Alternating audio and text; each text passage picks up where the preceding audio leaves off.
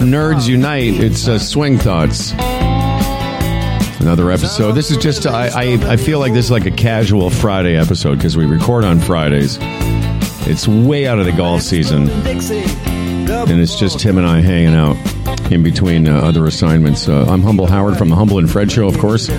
Golf spiritual leader from the Guelph Gryphons and uh, parts unknown. He is the uh, coach with a heart of gold, ladies and gentlemen. He is Coach Tim O'Connor.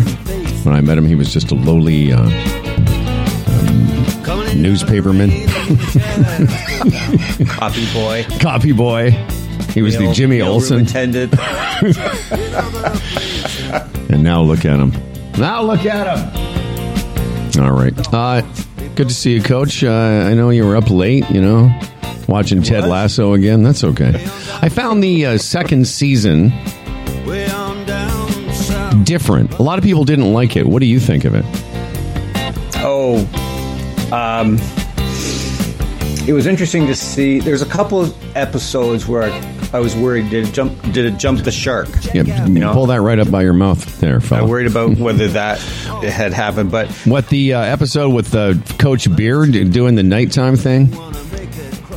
that was a bit strange. Yeah, it was 'cause pretty- it was pretty weird. It was such a uh, uh, like a deviation from the Yeah. the narrative arc of it, and the Christmas one. It was kind of like, oh, really? The Christmas one was kind of like weird. Well, but, there's a story behind that if you'd like uh, about why they had to do that. So there's most people listening will just assume you know what we're talking about. If you don't, it's fine. Go watch Ted Lasso. So in the second season, they had been given an order for eight episodes, and so they created a story arc. To your point, that inc- that was eight episodes long from beginning and end, and it followed the arc that we've seen on the show. And then the success of the show was so big that uh, Apple or is it Disney? I think it's Apple. Apple, Apple. ordered Apple. two more episodes, so they were like, "Well, we we've already finished the story." So they just threw in the Christmas episode, which was a nod to Notting Hill, and uh, to uh, no, um, what's a what's a Christmas? Um, Oh, you know what I'm saying? here we are, people over sixty. Trying That's to fine, stuff. but it's like the one of Notting Hill most Christmas one. Brutal Christmas movies. What's it called? Uh, all I it's uh, With a guy. no, don't in look it. it up. don't look it up. It Okay, had so, that okay. guy, like the charming, It's, uh, Hugh charming Grant. English guy in Yeah. it. Yes, Hugh Grant, exactly. It's char- It's I think it's called "Charming English People Have Christmas." It's charming Christmas, Notting Hill Christmas. I just remember watching it and going, "Oh my god, I Well, listen, that." The whole, the whole thing is crazy. Anyway, so that Christmas movie. So that's why Ted Lasso did a an homage, homage. I like that an homage to that Christmas movie. And the other episode with with Coach Beard, which I at first hated because I because as you say, it interrupted the arc, and then I went and looked up what they were trying to do, and it was an it was sort of an ode or an homage to another famous movie called After Hours. I think that's the name of the movie, but it's basically a, a movie that takes place all at night, and it feels very claustrophobic, and it felt very un-Ted Lasso, but I guess they did it just as sort of to fill in those two extra shows. So no, now I'm, you I'm going to look forward, to, uh, as you were saying. I've I'm going through a second pass through of Tas Ted Lasso, and I watched. It was either five or six episodes last night to to conclude season one. But I was wondering because I remember remember they have sort of the truth circle uh, where I forget. I think I think it's near the beginning of season two where Ted uh, admits to the um, panic attack. Uh, Nathan uh, admits to kissing uh, Keeley. Oh, yeah. and Coach Coach Beard. Um, admits to being sort of on mushrooms Yeah, for a game or something. yeah, that was great. so I kind of wondered if the, the after hours thing was um, was Coach uh, Coach Beard had maybe psilocybin Yeah, that he'd been on mushrooms. Uh, by the way, thanks to the internet Coach uh, Tim, uh, the Christmas movie we're thinking about is Love Actually. That's that's right. Charming British people having Christmas, and and my favorite part of that movie, and I don't mind that movie. My kids and I like to watch it. Is the Beach Boys song. I may not always love you. This is from uh, Pet Sounds for you young kids who don't know what we're listening to. And I'll tell you, if you've ever wondered where Sergeant Pepper came from, it came from Pet Sounds.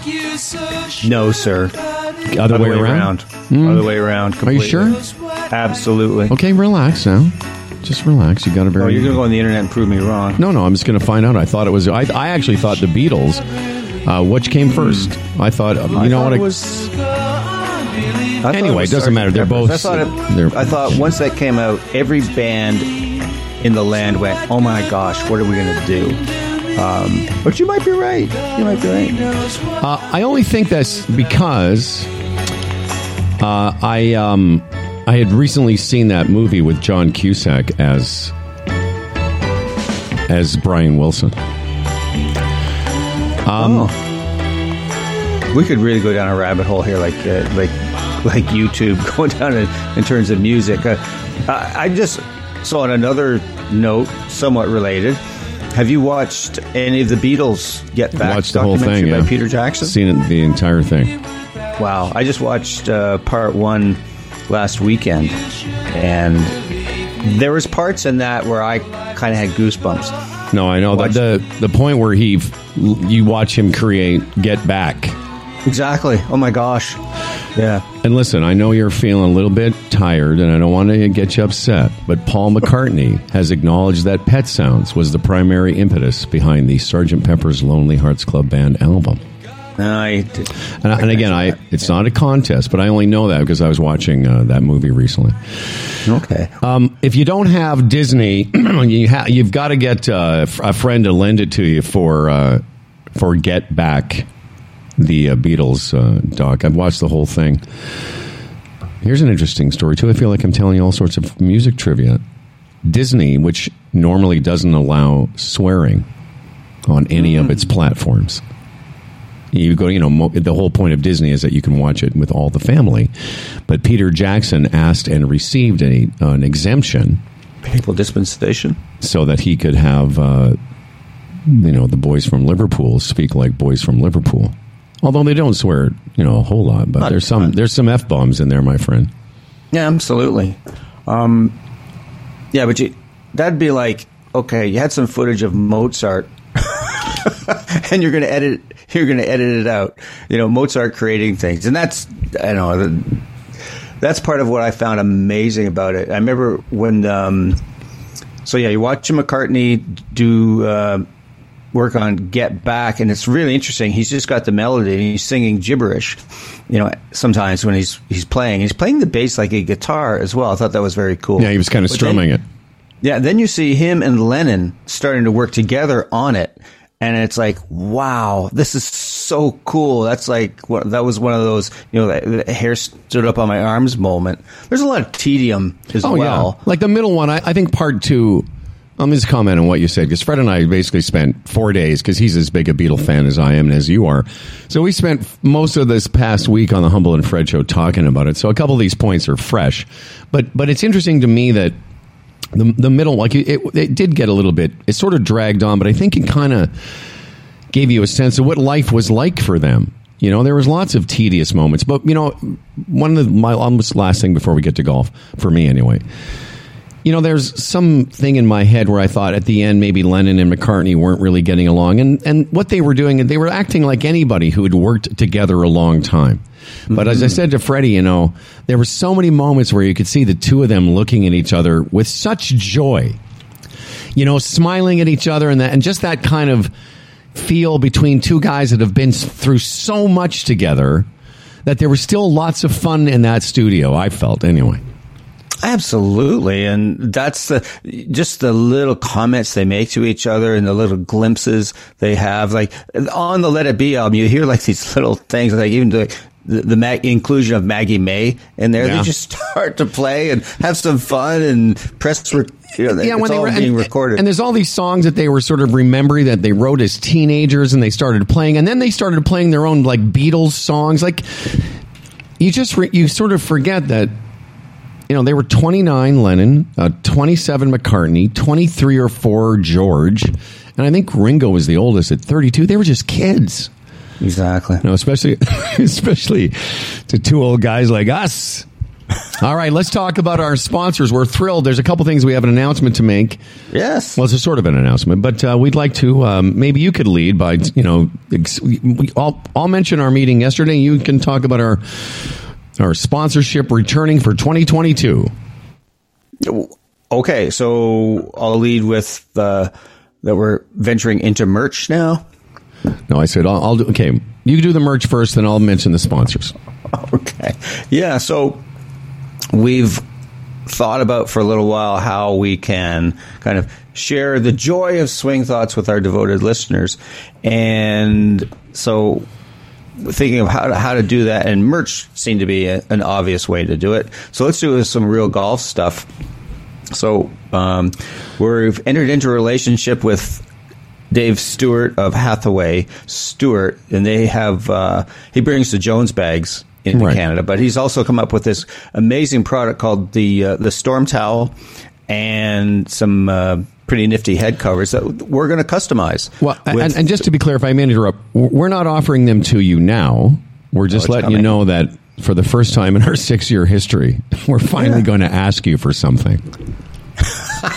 well, yeah, and soon to be seven year history, man. I'm Really? Yeah, in January, it's seven years we've been doing this thing that you've been putting up with, looking at me and doing these things. So yeah, we're going to be very athletic today, year. by the way. You look very uh, coachy today. I like that. No, I got my I, I got my Gryphon uh, hoodie on. That's a very handsome hoodie. I would buy that hoodie. It is. It's it's so comfy. I got two of them. Maybe uh, you know the old Howman can you know get some Gryphon merch. Anyway, um, so Tim's talking about this thing. I don't want, to, but I don't want you to get the idea that you know act now. Operators are standing by, but continue. This guy that we're he's a friend of Tim's. He's a golf guy, and he's a real pro at what he does. Yeah. So Dave, he was a golf professional. He went into the uh, food business for 20 years back into golf because he just loves it so much. But a really sharp, sharp business guy who saw that there was a, a kind of a gap in the market for some interesting products. And one is, you know, the old rain uh, rain hood is a pain in the neck, right? To put on your golf bag with snaps and Velcro. So he created this this towel that works as a, a rain hood. You just throw it over, and then it also works as a as a towel. But it's you don't see the towel, so Yeah. because it's it's all enclosed. And I think a lot of guys, a lot of guys are listening probably know what we're talking about there. Because, and again, for sure, like Titleist had one. Titleist has one. A few uh, companies have them. But you, you know, any bag that I've ever gotten that has that snap-on rain hood is just always thought it was useless. Exactly. But this thing that Dave is talking about with us, uh, we think it's the kind of product. Again, we thought a lot about you know should we do T-shirts or hats and and Timmy, I got to be honest with you. When you told me about this, I thought this is the perfect swing thoughts thing because it's got some quality to it. You know, it's not a little throwaway thing. And um, in the new year, we'll give you some details on how you can order them. But uh, we're pretty thrilled with this, and. Um, I think it'll be a nice product for people to display their, you know, maybe, if, and we can customize it. We're going to put a couple different slogans on. Maybe we can put STDs on it somewhere. that's, that's right. A conversation starter on the first tee. Hi, I'm Bill. I'm Frank. Hmm. STD. STD. Have you been tested? exactly. Uh, and yeah, and some of our some of our phrases we like to use here on Swing Thoughts. Yeah. I slightly don't care, and When it's your turn, take your turn. I'll have to ask When Henrik swing- if that's okay. One swing away from a complete meltdown. One swing away from chaos. Golf is chaos. What I'd really like to do is have one that says, uh, you know, past performance is no indication of future results, but that's too many words. Uh, speaking of years, uh, for the first time, I think, since we've been doing this, uh, we have now re signed both of our sponsors for the 2022 golf season. Maybe I can find them. Oh, there we go.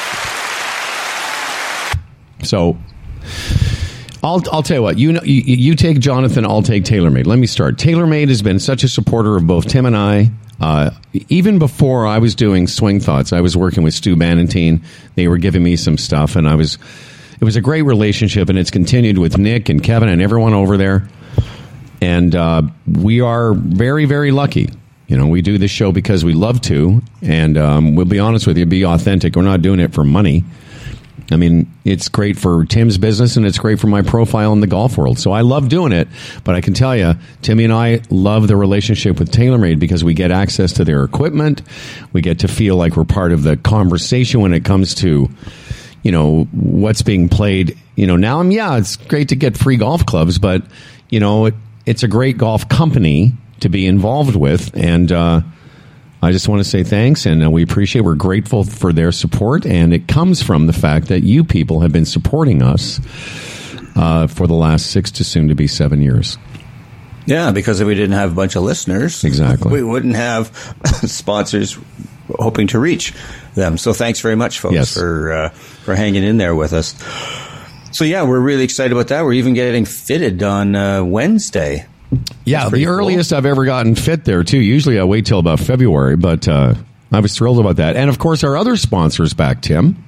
Yes, exactly. Jonathan Wong Apparel Inc. Um, yeah, we last year was our first kick of the can with Jonathan, and it it went really well. And so we've re-upped with John. That's that's awesome. He um, his company distributes higher level apparel. I mean, I don't even. I'm still nervous sometimes when I wear it that I'm going to get a mustard stain on it. But, but uh, yeah, he's like- got some really nice stuff. Although those some of those polos are accessible, and um, you know, so there are there's some affordability in it. It's not Oh, all super expensive, there- it- it's but it's a cut above for of- sure. But it's anything of quality. Mm-hmm, absolutely. It costs you a little bit more, but lasts for years. I mean, I got all kinds of golf shirts that after one, right. one season, gone. Listen, I got food stains from like 2019 on some old Adidas stuff I was wearing. anyway, Yeah. Well, this stuff uh, that uh, Jonathan Wong has, uh, it's it's like high value, great stuff. Fairway and green, uh, B Draddy, EPNY, zero, Zero restriction, restriction. all of that. Yeah. Garb, and PRG, and, and the uh, Royal Albatross shoes. Royal Albatross. are- I love I, I love I love wearing those things. I remember the first time I wore my my black pair. I was five minutes on property at Blue Springs, and I had like three people going, "Hey, those are amazing shoes, man." You know, it's funny you say that because I don't. You know, I'm not normally matched up very well. I'm colorblind, so and I, I don't. You know, I just have to get. Like right now, I get Rachel to tell me what shirts go with what shorts. But I did. There was a com- couple of color combinations I got in these the shorts, and I excuse me, I can't remember who made them. But I've never had other dudes say, "Hey, where'd you get those?" Because they sort of they they look like golf shorts, but they look like you're wearing something different than the standard sort of fare. Yeah, well, they're they're they're they're stylish, and they're like they're really high quality. Just have a you know good cut angle, all that stuff. I'm Yeah. not much of a of a fashionista, but they just look really really good, and they stand up after washings and all that kind of stuff. So thanks to Jonathan and TaylorMade, and uh, we are so looking forward to another great season. Just a couple other housekeeping items. Um, we'll probably do another show. I'm going to guess before the end of the year, and then of course, you know, January, February, March, we'll continue to do what we normally do, which is in the off season. If you're new to the podcast. We ba- basically try and get together every couple of weeks when there's golf stuff to discuss, or and then as soon as April rolls around, we're back to every week. So that's uh, that. Uh, in the world of golf, there's, uh, I guess, the biggest story. What do you think the biggest story of the last seven days is? Uh, that Wayne Gretzky's going to fund a Moe Norman movie. Yeah, I saw that. Wayne and Janet. Yeah, exactly. Yeah, it's uh, it's pretty. I'm pretty excited about it. Having um, written Moe's biography back in uh, '95, and and people ask me about what do I think about it. I think it's amazing. I mean, I am uh, I am a friend. Uh, well. Uh, an industry acquaintance would be more more true of Barry Morrow, who you may know, or that name may, may ring a bell because he wrote the uh, screenplay and wrote it and won an Oscar for it for The Rain Man. Right. And he wrote a script uh, on a on a biopic for Moe, but he could never get it financed. So, but this fellow David Carver, who's actually from Newfoundland, he's a music promoter. He's brought in acts like ZZ Top and Tom Petty and uh, those in, and he's come up with his own script and his own deal, and it took a while, but he finally got uh, someone with some heft. Like so the that's the one. So that's the script Yep. that Gretzky's going to develop. Now, is this what is is this not the same group of people that are doing the Moe documentary? Correct. The Moe documentary is Yeah, actually that at? being. Well, that's there's still they've got the like 90 95% of the interviews done for that. They're still trying to get interviews with kind of what we'll call A-listers, people like Lee Trevino, Paul Azinger, but Todd Graves is the guy behind that movie. He's the executive producer and Barry Morrow is a, a key person in the making of that documentary. He's doing most of the the interviews. So not to be confusing. So Barry Morrow, who had originally written a scripted fictional piece movie. about Moe, then signed on with Graves for the documentary. Exactly. Fantastic. It's called The Feeling of Greatness, the Yeah. same name as uh, my book. Yeah. So well, that is that is an interesting that is an interesting story in the world of golf. That is not the story that is the biggest story in the world of golf, but that's a great story. yeah, no, I'm I'm pretty happy about it. It's certain in my orbit. It was the big story of the week. Well, I think so. Do you want to know what the biggest story is, or should we just leave that hanging there? No, you you go for it. I I could take. So a what do you guess. think? What do you think? What do you think it is? Uh, let's see. That players can't use green uh, books anymore. That a 13 second video of of a guy in shorts Tiger. Yeah, hitting a, a wedge was seen by hundred million people in in about 15 minutes. You know, I I mean, I love Tiger. Probably, you know, I know I love him more than you do because you've got your you've got your own deity. I only have Tiger. Um, but I, even I was surprised because I'm really part of this whole golf Twitter community. That's how I originally how I got to sort of meet Lou Stagner and Fawcett online. But anyway, there's this. It was just hilarious to me, and it it is a big story. I mean, Tiger coming back. Tiger is the needle. You know, say what you want about the world of golf and the health of the of the game, and it is healthy. But uh, there's no doubt that he still has such impact because on social media, within an hour of that video being released, it was just madness yeah, exactly. every conceivable from Golf Digest to golfcom.com to the no laying up guys to all those guys, Barstool Sports, all the dudes on Twitter, everybody in, well, I'm even beyond golf, but I was, I was just, I found it fascinating that even just him hitting some wedges. And then, of course, a couple days ago, yesterday was the day that the Hero World Challenge began. And then he's out there on the back of the range the day before hitting some like five woods or something, making some full swings. And it's like, what? What? Is he going to try this again? Yeah, even though well, I thought it was very interesting the way it was sort of all rolled out. So you have the what eight second video, and then you have the Golf Digest interview, Yeah.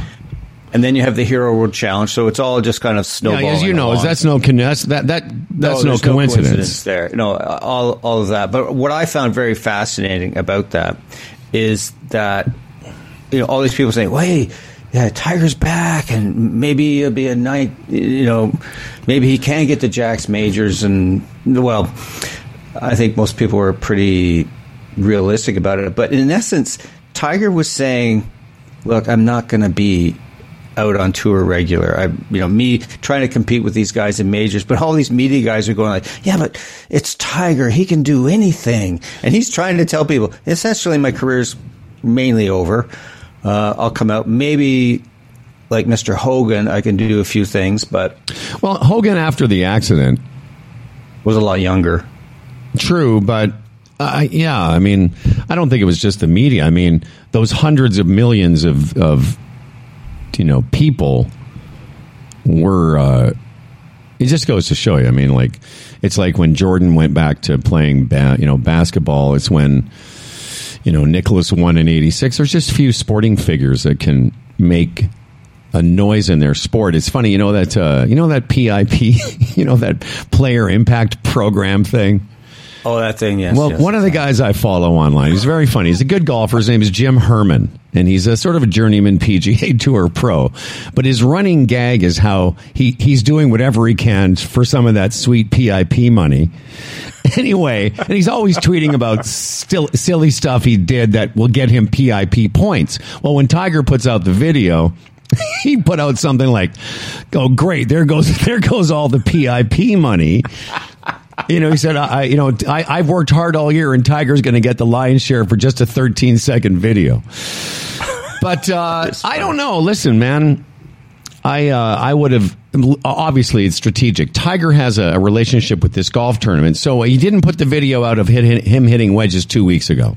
I'm not, you know, we're not naive. So the video comes out, then a couple days later, the Golf Digest interview, and then, of course, the golf tournament. And now we're all talking about Tiger and the Hero World Challenge, which is, you know, fair. You know, that's why they have sponsorship. But he's a, and he's a smart man. He did that on purpose. 2050, you know, anniversary of his foundation and all that stuff. But it was kind of funny to me. Just uh, him hitting wedges made such a big stink. Listen, I got excited. I, oh, I didn't yeah. start going, okay, Masters, you know, like Stagner. I, I, you don't know Lou uh, like I do because he is a golf. He's a golf uh, Tiger Woods nerd. He's out there putting out like Tiger Woods Masters 2022. I'm like, easy, Lou. Come on, pal. Let's see if you can get through the uh, father son challenge or whatever that sh- tournament's called. Yeah, exactly. Well, I mean, it's like I, I've I've said to people who complain, you know, when Tiger was be shown, you know, he's like 20th in a tournament and, and CBS is showing every shot. And I go like, wait a sec. You can't complain when you're seeing like a, a literally living legend. Yeah. It'd be like, you, you'd want to see all the swings that Babe Ruth would take, um, if you had that opportunity. Yes, sir, man. That's, uh, well, so the golf season's just about over. You know, they, um, sadly had to cancel the beginning of the uh, European tour. Yeah, which began uh, in South the Africa. Rebranded European tour. Well, it's funny. Uh, interesting about that that they uh, rebranded it the DP World Tour. You know, for a lot of people here in North America who don't know that DP was a um, big sponsor. DP World, I guess, is a big sponsor of the European tour. Mm-hmm. And I have I have not been reading much about what does well, DP. No, but I was going to say here in North America, when I heard they were rebranding it the DP World Tour, I was like, uh, I don't know if they know what DP stands for on, you know, you porn. That's the first thing I thought of. Like, is that Kay Pelly? Is that the best name? Really, the DP World Challenge seems a bit specific to me. well, uh, I, I, I made Coach Tim blush. I made I Coach no Tim blush. I, I, actually have zero idea what uh, that particular acronym. Uh, well, I'll tell you what. To. I'll tell you what, there, uh, fellow. When we're done the show, why don't you look it up? But don't miss. Make sure Sandy's not around. I thought it was like just. Uh, I, I, I was thinking maybe uh, Deep Purple, going deep into their. No catalog or something? Well, I, you know what I feel like right now? I feel like an older brother talking to his younger brother saying, no, listen, when mom and dad aren't around, go Google DP. And, and, and for the rest of you who are listening, He's not kidding. This is how sweet, a beautiful, angelic man we're dealing with here. I am literally the devil. I am the most horrible person compared to this guy. And the fact that you're blushing is making it even more exciting for me. I can just you can see I'm blushing. Oh yeah, too. you're all red faced and like I. Because here's no, the I thing. Just, that's oh, it's just because I'm wearing this hoodie. Oh, you're it's getting very, hot now. It has insulating qualities. Yes, it's very warm in there in the, in the Coach Tim hoodie. anyway, so yes, they've rebranded it. The I'll just tell you. I'll just tell you what it is, Tim, because all the men listening know what it is. No, I don't know. Dunhill? You know what? I don't think I will. And I've changed my mind again. It's the Dunhill products no, I'm saying what the what the what the North American person, the average North American man is going to think DP is. What it actually is in, in Europe is, a, I think it's a, it's a Middle Eastern company of some kind. But I don't. I tell you what, if you if you Google DP right now, just put DP World. So DP World is a Emirati. It's a, an Emirati. Emir, it's uh, from Dubai, company based in Dubai, specializing in cargo logistics, port terminal operations, and so forth. That's why they're so called we could DP blame World for supply chain problems we're having. Sure, but if you so, but DP World is also probably a category on Pornhub. Okay. oh my God, this might be one of the funniest moments in this show's history and there have been some funny moments But this one right here, kids, this is the one. I may actually edit this and play it on Monday's Humble and Fred show because it really is a very humble and Fred moment. So yes, DP World in the uh, UAE, United Arab Emirates, is a moving company, multinational logistics company, and here in North America, DP World involves uh, usually three people. Tim, Oh, okay. two people with swords and one person with a. To re- anyway, it doesn't matter. I don't want to describe porn to you now. I'm, I'm beginning embarrassed myself. Okay. Anyway, this is one of the most. You know what? I love this show today. It's kind of it's it's you and I. It's you know somewhat golf related, yeah, going like all over the hither going in some yon. very different directions over today. hill and dale. So yeah, a lot of cool stuff going on this week. No, I kind of jokingly said, uh, but I do think it was interesting how the uh, PGA Tour has banned those computer-generated golf, uh, those green books. You, know, you saw players studiously looking at those books that were done with like lasers of greens, and now you can't do that anymore. Yeah. Um, those books they have to be provided by, I guess it's by the by the golf club. But it was really interesting to me to read it that you can write notes in those. It's Yep. okay, and you can carry last year's notes into this year. But But you can't use the topographical rendering of yeah. a green with arrows marking. Not only um, for people who don't know, uh, they not only mark direction, but they mark degrees of slope. And when you're a, you know, when you're a guy at that level, and somebody says it's a one or two percent slope, that means something to them in a way that you know. I took the aim point course a few years ago, and it's got something to do with that. Anyway, I think it's great. I would say to the average player, I'm going to ask you this. You know, we would be smart. I keep saying every year, there's a couple of greens on my course, my home course, and I'm sure the same with you and others, where you go, you know, I should mark down that break because the pin's almost never there, but when it is, it confuses me. Do you know what I mean? oh, exactly. No, that, I think that's a great point. Well, you keep a yardage book, but I, you, I do.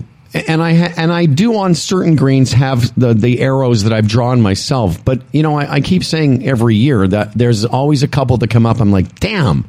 You think by you know the joke I make to myself is you think after nine years you'd know how that breaks, but it there's we all have a few on our cor- home courses. We'd be well off to to jot it down somewhere. Yeah, exactly. Well, I do plan to be a yardage book guy next year because I'm now a official decade subscriber. Thank you, Scott Fawcett. And so, yeah, I'm going to be taking a, a deeper dive. But I'm just, uh, yes, we're all over topics. But And we don't have anything else to do except I'm going to tell you about how stand up is like golf in a second. Okay, cool. Um, yeah, I love that when we when we talk about that because I love how it all comes together. It this works together with my golf is life theme that I've been exploring these days. But um, yeah, just taking a deep dive into decade videos right now, and and particularly the ones on putting, I just find so fascinating because I do a lot of coaching around putting and. I really love the, the the whole idea of is stop trying to make birdies. That just makes just so much sense that I never really got until our interview with Fawcett, and now that I'm doing this deeper dive into decade, it just makes a ton of sense. Well, yeah, I mean, sometimes when you know, like I, I told you that, you know, months ago, but it's hard sometimes, and, I, and not that I say, "Oh, I told you so," but more like sometimes we receive information at different points. You know, when when you're ready to hear it. I mean, just tell it. You know, I, I told a hundred people this summer. You know, I, Fawcett says, "Stop trying to make birdies. Leave a certain amount short." Um, the way to avoid the the way to lower your scores isn't trying to isn't trying to make a lot of birdies. It's trying it's it's not making a lot of three putts. But sometimes when you hear it, you know, enough times, or a guy like Fawcett explained it, maybe he explains it better than me. But the concept is again easy to understand. The, the takeaway for decade, and I've had a bunch of conversations recently with people that signed up. Thank you very much. A lot, all of it is simple and easy to understand. It's really hard to do. And the D, you know, there's the, the acronym of decade, but one of them is distance. The other D is discipline. We're back to double D's. So, uh, I, I honestly, I can't wait for the show to be over so I can explain to Tim what DP World means. Anyway, anyway. But I, I mean, I and and I, it took me a while to pound into my dumb head that if I stopped trying to make 22 footers and ramming them four feet by in there or five feet by and three putting, um, I could lower my scores. And so I, yeah, I'm glad that you're doing it. And and as far as yardage books and stuff, like I used yardage books because of Decade. You can print the, the yardage books, and that's a whole other tutorial. I actually had to have Ronan. Yes. Ronan had to explain it to me. but anyway, having yardage books for other courses and, and mapping those courses in advance definitely helped me. But even on my home course, you know, I had printed the yardage books for all three nines, and I would put in those little notes like, you know, from this spot, I, I know kind of some st- strategy stuff or greens that broke a certain way or, you know, what is the distance to that bunker? And then, you know, we, we all take our home courses for granted. And I think there's a couple shots in everyone's home course where if you just remembered that break or knew what that distance to carry the bunker was, because they move the tees around. You know, I'll just finish by saying, you know, we were on the first hole at Scotch Block just before the season ended, and I was lasering the bunkers. And somebody made fun of me. They go, Don't you know how far that is? I go, Yeah, but not from this spot. Mm-hmm. Not from the, because the tees were up. Or what if they're back? So on holes where I have to carry bunkers potentially, I always laser it on my home course. Now, you know, a lot of us I never used to do that before decade. but it's part of the thing I love about Decade. It's it's bringing some specificity, if you will, uh, to to a game which we're we're playing in this big field, and I love how Fawcett has brought the analytics to just looking at percentages, and it just it just makes so much sense. I even have a had a client through who listened to our podcast with Fawcett, and he took some of that target selection stuff to his next game, and he just like, now I'm getting it because you know I've been talking about course management for a long time, but when you add the numbers to it, it starts to even make more sense. Well, that the thing is, there is, you know, course management that you know. I remember even last year before I had gone, you know, because I had done decade with you, and I, and I sort of I kept the card, and there was a few principles that I was using, and along with this stuff that Henrik taught me. But even when I went, went out with you last year, you know, we were talking some course strategy stuff that was beneficial, you know, and that was prior to Decade. But what, what Decade did for me is it just took me from, you know, kind of where I was inconsistent to make, you know, because that really is the thing all golfers ask you. They ask me and everybody, how do I get more consistent? Well, we know that you can't be consistent swinging it because that changes every day. But what why my handicap dropped and why yours will and others who if you do this right is because your approach is consistent. There's no more what should I do in this situation? Oh, I know what to do. I do the right thing in this situation because of the numbers I know, because of the expectations from 150 yards. I know that if I get it somewhere near the green, it's a good shot. And if I don't, I don't beat myself up about it anymore because I know that as a scratch amateur from this point in the fairway, I'm likely to shoot over par. It's just knowing that kind of calms you down, I think. Yeah, absolutely. Um, yeah, so let's hear about your. How did it go last night? Well, I feel like I've droned on uh, too much, but I'll tell you this. Um, you know, you've done enough public speaking to understand what I'm about to tell you. And for people who haven't, there, there's no way for me to explain to a non performer how important how the room is set up is to how the performance is going to go. And I'll give you a quick example. The biggest crowd I've ever done stand up in front of is 2,500 people or 2,000 people. I was on a, a two day opening tour for Howie Mandel. This was years ago. And I was scared shitless. And I was really nervous.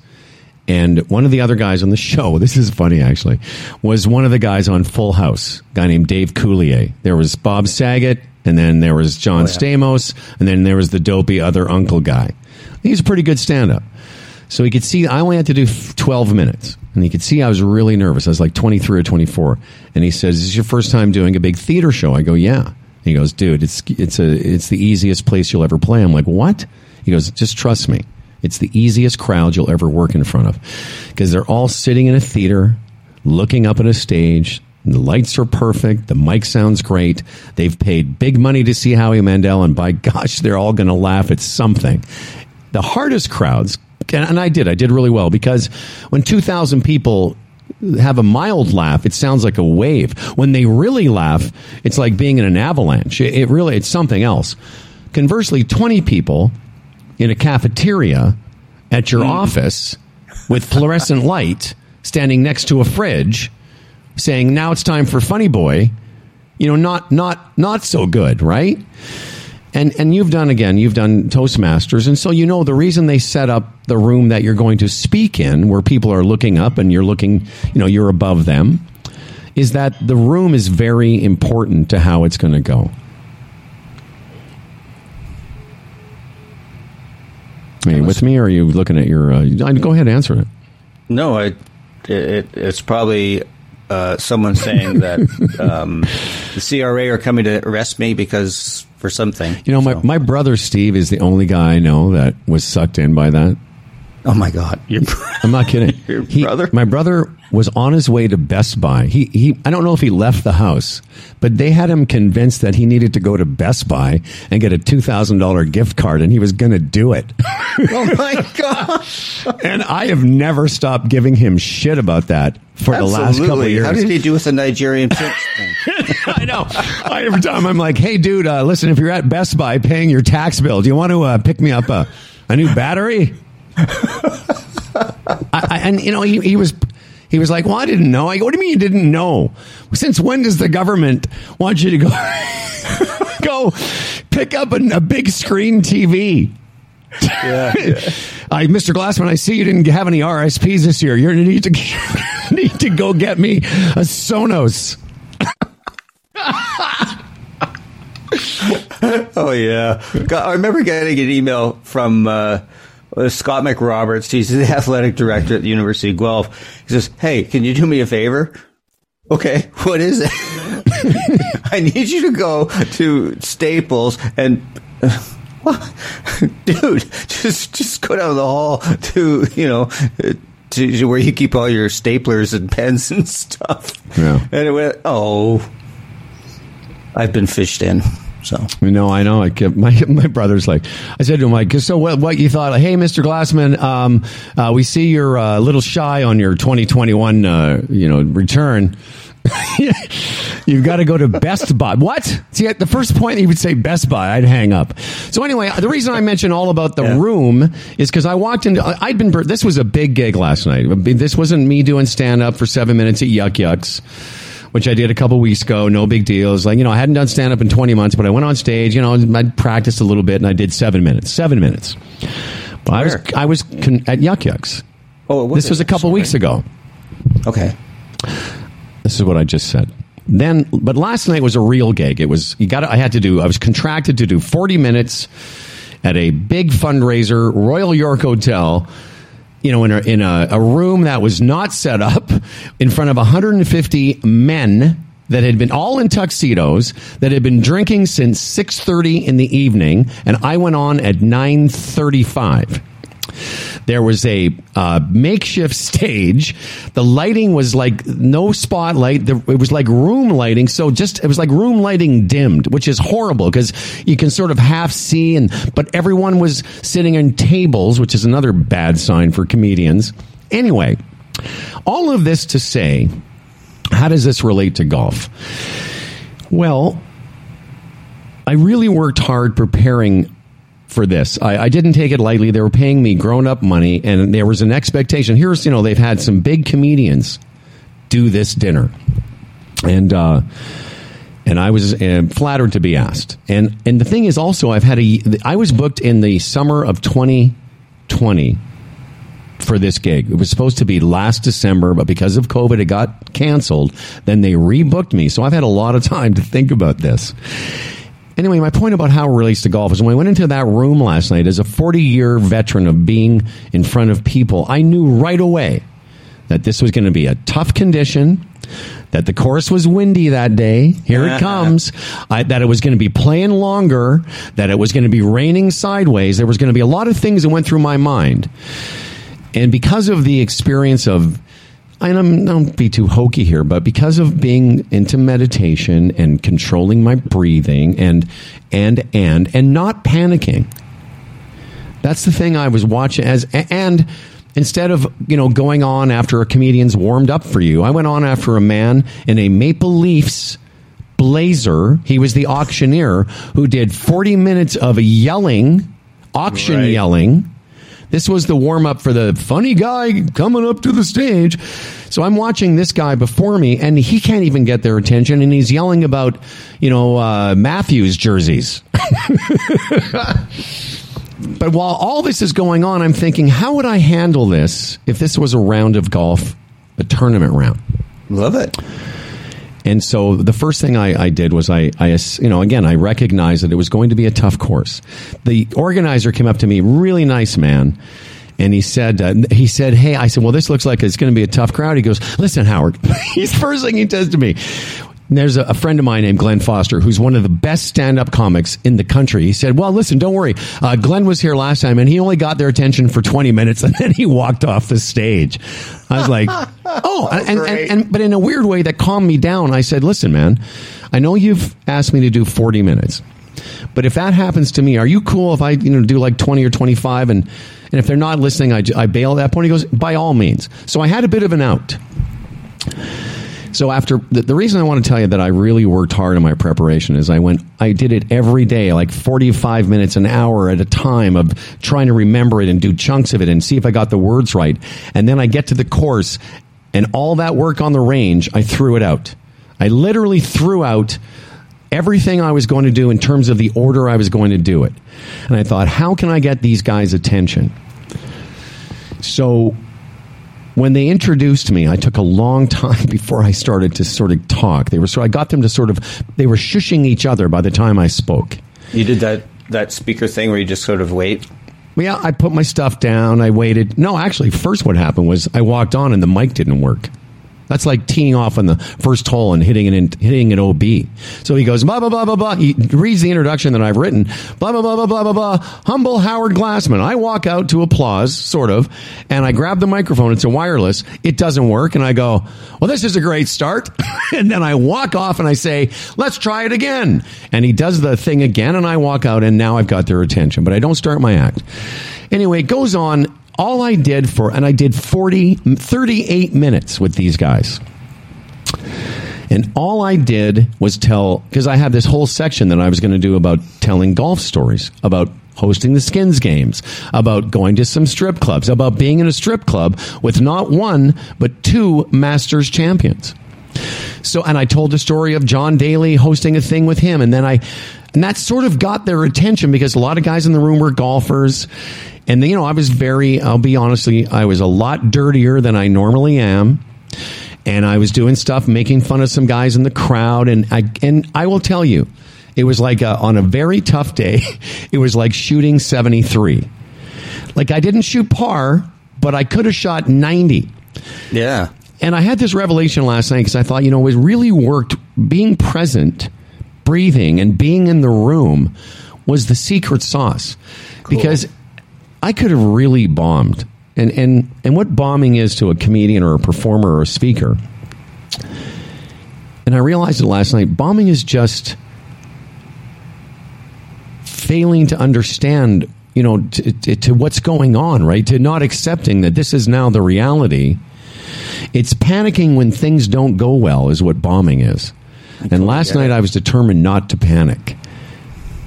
And I was so happy with it, you know. Like, it, it, believe me, I got way bigger laughs in the comedy club two weeks ago.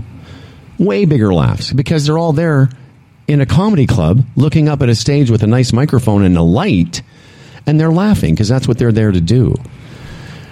But it was almost more satisfying because th- these guys were. One of the first things I said was, "Wow, what a uh, what a diverse room full of old, rich white guys, you know, because that's what it was. I just was like saying the reality of what was going on. Then I looked up at these chandeliers. I go, you know, for a bunch of guys sitting around eating meat, this is a bit of a fairy princess vibe in here. And just, just acknowledging that there was things in the room, including us. Because if I had gone up there and done my act how I had rehearsed it, Scripted. scripted, if I had just been working on my swing, here it comes again, Mm-hmm. Then. I wouldn't have been present to the fact that it was raining and windy and every the first few holes were way into the wind. A couple holes later, I got a downwind par five. I kind of got their attention and, um, and things were rolling. but I'll tell you, man, I know it sounds silly, but I couldn't wait to do the show with you today because how I prevailed last night had everything to do with being mindful and almost nothing to and, and and being a professional about it like not pouting and not going well this sucks. Oh fuck i worked all this i did all this work and now this is the room? Because i can tell you uh, the reason i mentioned that the howie mandel thing is when you watch a performer in the right there's a reason it's set up the way it's set up. And i know that you know this because you've been in rooms speaking to people. Anyway, I was very, very excited about it, and I felt like I did my job. And when I asked the kid who was doing the microphone, who hadn't turned the mic on, as soon as I got off stage, I said, Andrew, how, how long was that? He says, that's almost 40 minutes. I'm like, really? Because I, I couldn't have told you. I didn't know how long I was up there, but I kept saying, okay, I'm going to tell you one more story. And then I'm going to go. Okay, I know you guys are. T- again, that's why. I, another thing I said. Hey, I know you guys are tired. I've been hosting golf tournaments for 20 years, and I know that. Listen, it's at the end of the day, and I said, but I got to tell you, I've got the check in my pocket, so I'll stand up here or not. I don't really give a shit. That was kind of like my attitude. I'm going to stand here. I'll do some stuff if you want to hear some stories, and it was great by just just acknowledging all the things that were real. Love it. Absolutely love all of that. So I thought I'd share that with you. Thank you. Yeah, well, congratulations uh, on on weathering the storm, if you will. I just love, man, how you you move seamlessly into your golf analogies. Yeah, and then I got a down downwind. got a downwind five. par five about the third or fourth hole I did because you can feel it as a performer too when you've kind of got Yes. a you know I knew it right from the beginning I, I teed off and the guy hands me a microphone that's not working that's a you know in, in light of everything else that was horrible about the setup people sitting in round tables doesn't really work that's why in Vegas you ever see those old movies about Vegas where they have the, the, the tables are half away you know what I mean like they're all sort of half tables looking outward Well, now I know why. When I did a workshop at a golf club about a month ago, it didn't go well. the, the, the, seriously, the, they're all in like you know foursomes tables, and it yeah, it doesn't terrible. go. Well. Uh, So listen, that's, that's cool, Timmy. I can tell you. I'll, I'll tell you, and you'll do this as you get more experience. I'm sure, but like, I can walk into any room that's that is going to be that where a performance is going to take place. After 40 years, I can walk into any room and tell you immediately what kind of show they're going to have. You know, I did a, a stand up gig just before the pandemic ended. At uh, one of those uh, conference places up north, Nottawasaga. or one of those Monte Carlo Inn or someplace like that. And I walk in, and it's an entire room full, 150 people sitting around round tables that have just eaten a huge meal. And again, the light. Describing my experience a month ago. They they've just eaten a big meal. Uh, the lights are not; they don't go down all the way, so you can see everyone's faces. And the reason that's a problem, again, I don't want to go into the psychology of this, but I think it might be fascinating. The reason seeing everyone's faces, it's not for the performer; it's when you can see each other, you then start to. Uh, um, almost uh, uh, restrict yourself because when people can see one another, they're they're because sometimes they don't want to know. It's like when somebody else laughs at it, should you be laughing at it too? It's almost like they uh, edit themselves. So I walk in, it's a bunch of circular tables. They've just eaten, and the manager comes up to me and says, Are you the MC? I said, Yeah. He goes, Well, listen, before you, at the very start of the show, I want you to make these raffle draws. I'm like, oh, okay, cool, no worries. I said, why don't we do that after, say, the first comedian and we get the show rolling? He goes, oh, no, this is how we always do it. I go, okay. So I walk up with no introduction and I go, hi, uh, everyone got your attention, please? you know. And before I start doing stand up myself and get the room ready for the comedians, I've got to go, okay, number 1754310. So Rachel later said, "Hey, honey, how did it go?" And I said, "Well, it started with a, dra- a raffle draw and went downhill." and all of us just had a tough time Yeah. because the room was wrong. Yeah, no, I, I, I, this is this is so helpful to me because one of the things that was like when I was giving that workshop, I was just the the whole vibe was wrong. I felt off balance. Let me ask you: Were you standing on the same level as the people who were watching you? Uh, no, I was standing. Well, yeah, I was standing. They were sitting. No, but I'm Yeah, saying like you, the same level. but you were on the same. You were on the floor Yeah. of the people. So even though you were standing, you weren't quite above them. And again, it's not for power, but it's for focus. Uh, yeah, I get it. No, this is. uh, Um, I'm taking a lot of stuff from this, and you know, when we're done. Um, at another time, I'll take a deeper dive into this because this is hugely helpful to me. But just in light of time, we, I know, you gotta we go. don't have a lot of time left. But I just want to um, make an even. I don't know, connect some dots to the actual playing of golf to what you just described. Um, I love what you you were saying there, and it's so the lessons learned are so applicable to golf. And what I love the the fact is is that you were in the moment. You were responding to to what was real, what was actually happening, as opposed to what you had had planned in advance, and it should be this, and you know I'm going to follow this script. And I think that's what happens to us in in golf and other parts of our lives. We we have this sense of well, it should be like this, and this is what I planned, and I feel safe doing it. Or we react in other ways, and it just puts us in a place of not being able to respond to what's actually happening. It's like And- uh, well, no, I, I, I well, I obviously agree. It's like a, it's like that Sam Harris thing that I played off where I got it off Fawcett in the spring when he talked about you know human beings are meant to solve problems. And if you think someday is going to come where you don't have a problem to solve, where your computer isn't going to pop, you know, go bad, or you know something's going to happen with some piece of equipment, but I can tell you, an earlier version of myself uh, would have gone into that room last night. I would have panicked. I would have gotten pissed off because I'm like, because I was. I mean, part of me was thinking, well, I know you planned all that stuff, but you better figure out something else because this is happening now. This isn't going to go away. I can't call for help. I'm in this now, just like in a golf game, you know. Um, that's No, all. this this is really good stuff because I, even though I've been doing workshops for a long time, even this podcast, um, webinars, every once in a while, I'll get this sort of feeling in my chest of like, Ugh, this isn't really going well. You know, how are they perceiving me? Do I even know what I'm talking about? of course.